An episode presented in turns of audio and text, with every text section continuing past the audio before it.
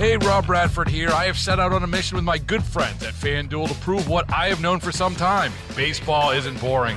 Now I have a daily podcast to prove it with some of the most notable people in the baseball world screaming baseball isn't boring from the mountaintops or at least agreeing to come on our show. Players, managers, GMs, and yes, even the commissioner of baseball, Rob Manfred. It has been a constant wave of baseball's most powerful voices. So join the revolution, subscribe, and soak in Baseball Isn't Boring. Listen on your Audacy app or wherever you get your podcast. You'll be glad you did. What's driving the conversation in California today? Every weekday at this time, we explore a topic that's making news in our state. This is the state of California. And good afternoon. I'm Doug Sovern, KCBS political reporter and host of the State of California, along with Patti Reising. One day after we broke the news about Governor Newsom's new ad campaign against Proposition 30, the battle over that ballot measure is intensifying even more. Yeah, now the fight over whether to tax millionaires to subsidize electric vehicles in California is shaping up as one of the most contentious measures on the November ballot. You wouldn't think, Patti, that this would turn into such a high profile battle. I mean, voters overwhelmingly love the idea of charging people who make more than $2 million a year 1.75% extra on their income tax to fund EVs and charging stations and help fight wildfires. You know, on its surface, that is a no brainer for most voters since very few of us make $2 million a year or even in 10 years. But now Governor Newsom has become the face of the opposition to this initiative, and he is extremely popular, likely to cruise to a landslide reelection victory. So that means many of the 60% plus who are probably going to vote for Newsom may now turn around and say no to Prop 30 simply because he tells them to. Uh, in response to that new campaign ad from Newsom, the Yes on 30 folks are firing back with everything they've got. They held a news conference today to tout the potential environmental and wildfire benefits of their measure. They're having another event tomorrow in Oakland to kick off their campaign with the CEO of Lyft. John Zimmer, as well as Oakland Mayor Libby Schaaf, Assembly Member Buffy Wicks, and others. And now comes word that Lyft, which has already poured $15 million into this campaign, is giving another 10 million. So that's 25 million so far. And you can bet, Patti, there is a lot more where that came from. You know, Doug, on the surface, this seemed so simple millionaires versus environmentalists, but it is more complicated than that, isn't it? Yeah, it really is. We were talking yesterday about how politics makes strange bedfellows. There are millionaires on both sides. There are environmentalists on both sides. Uh, yeah, it's not cut and dried. You've got Gavin Newsom, Newsom siding with the California Republicans against the California Democrats. You've got a lot of environmentalists saying yes on 30. Uh, you've got Gavin Newsom, who's you know Mr. Clean Energy and Climate Change, uh, saying no on Prop 30. You've got um, millionaire John Zimmer of Lyft pouring money into raising his own taxes. You've got uh, one of the heirs to the Gap, uh, the Fisher family, uh, pouring money in on Gavin Newsom's side. So yeah, it's really not a black and white issue. There's a real split here. You've got teachers unions on one side, you've got other unions on the other side. Um, and, and, I think that does complicate it for voters because you know a lot of times people look and see it uh, at these measures. Well, who's for it? Who's against it?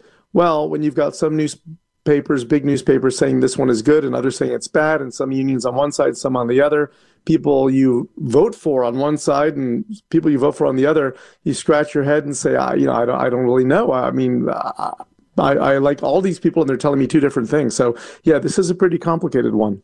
I'm not sure I would have anticipated that Governor Gavin Newsom would have gotten in on this one, right? The face of this one. I, I guess I could have seen him getting involved on the online sports betting measures, right?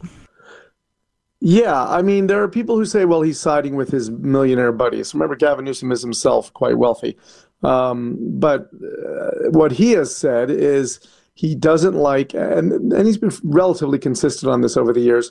Uh, this is what we call ballot box budgeting, where um, you know we've had so many constraints over the years on how the budget is allocated based on things the voters have approved. So Prop 98 for education funding, that you know almost half the budget has to go to schools. We have all kinds of different measures over the years that require certain levels of funding leaving the governor with a lot less leeway when he's drawing up a budget, leaving the legislature with less leeway. He doesn't want to be have this revenue come in and be put into a box that has to go to programs, even though they're ones he supports. He wants to be able to to move money where he thinks it should go. So even though he's put a lot of money into the very programs that this measure would support, you know, subsidies for electric vehicles, more charging stations, wildfire prevention, he doesn't want to be constrained by yet another measure that limits him on the budget. I think that's a big part of why he's doing this. Although the more cynical observers say yeah, he just doesn't want his buddies to have to pay more on their taxes. Interesting point. Now, you, you mentioned how much money has already gone into for and against for Prop 30. Is it a, just a, a slam dunk conclusion that the most money is going to go into those competing online sports gambling measures? Yeah, I think there's no doubt. I mean, that was the start of the big media blitz, right? Was I mean, we're probably all sick already about hearing, sick of hearing about those measures, um, but they're paying the bills.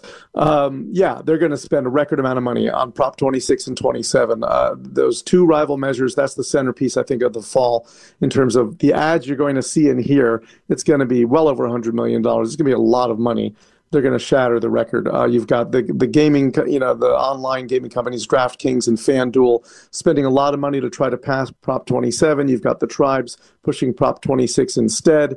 People are really confused, I think, by those measures. And when in doubt, confused voters tend to vote no. So it's in the interest of the Prop 26 folks to get people confused and have them vote no because they don't want 27 to pass. And I've probably confused people just now just talking about them. But yeah, that is where the biggest money is going to be spent. But don't forget, there's another dialysis measure on the. I was going to bring this, that up this Be- fall, which means you know 100 million dollars on that or some ridiculous amount of money, a thing that no one understands, uh, but that comes back every couple of years. They're going to spend a lot of money on that, and people will still probably say no to it. Doug, that continues to confound me. I'm so glad you brought that up because when I first saw that the, that they had spent 100 million on that, I'm like, I just do not get it. Why do they keep spending so much money on this thing? they do it every couple of years, and this fight is over um, whether there should be certain levels of staffing and requirements at these dialysis centers. You know, nurses and restrictions that aren't in place on those that are in place at, say, a hospital or a medical clinic. The dialysis industry does not want those things to pass, so they spend a fortune to defeat it every time, uh, and the the people who work there keep coming back and trying to pass it. Uh, and you're going to see it over and over again. And the money is coming from the dialysis industry because they don't want more regulation. Uh, and they're going to put up all the money, and they have a lot more than their opponents every time to try to defeat it. And so far, they've been successful. But this will be what the third time I think we've seen this on the ballot, and people have gotten used to it. I think they still sort of scratch their heads about it, which is one of the reasons most people vote no. For all the hundreds of millions, uh, couldn't they just give in and, and the staffing levels? I mean, would it cost them more than 400 or 500 million dollars if it did go through?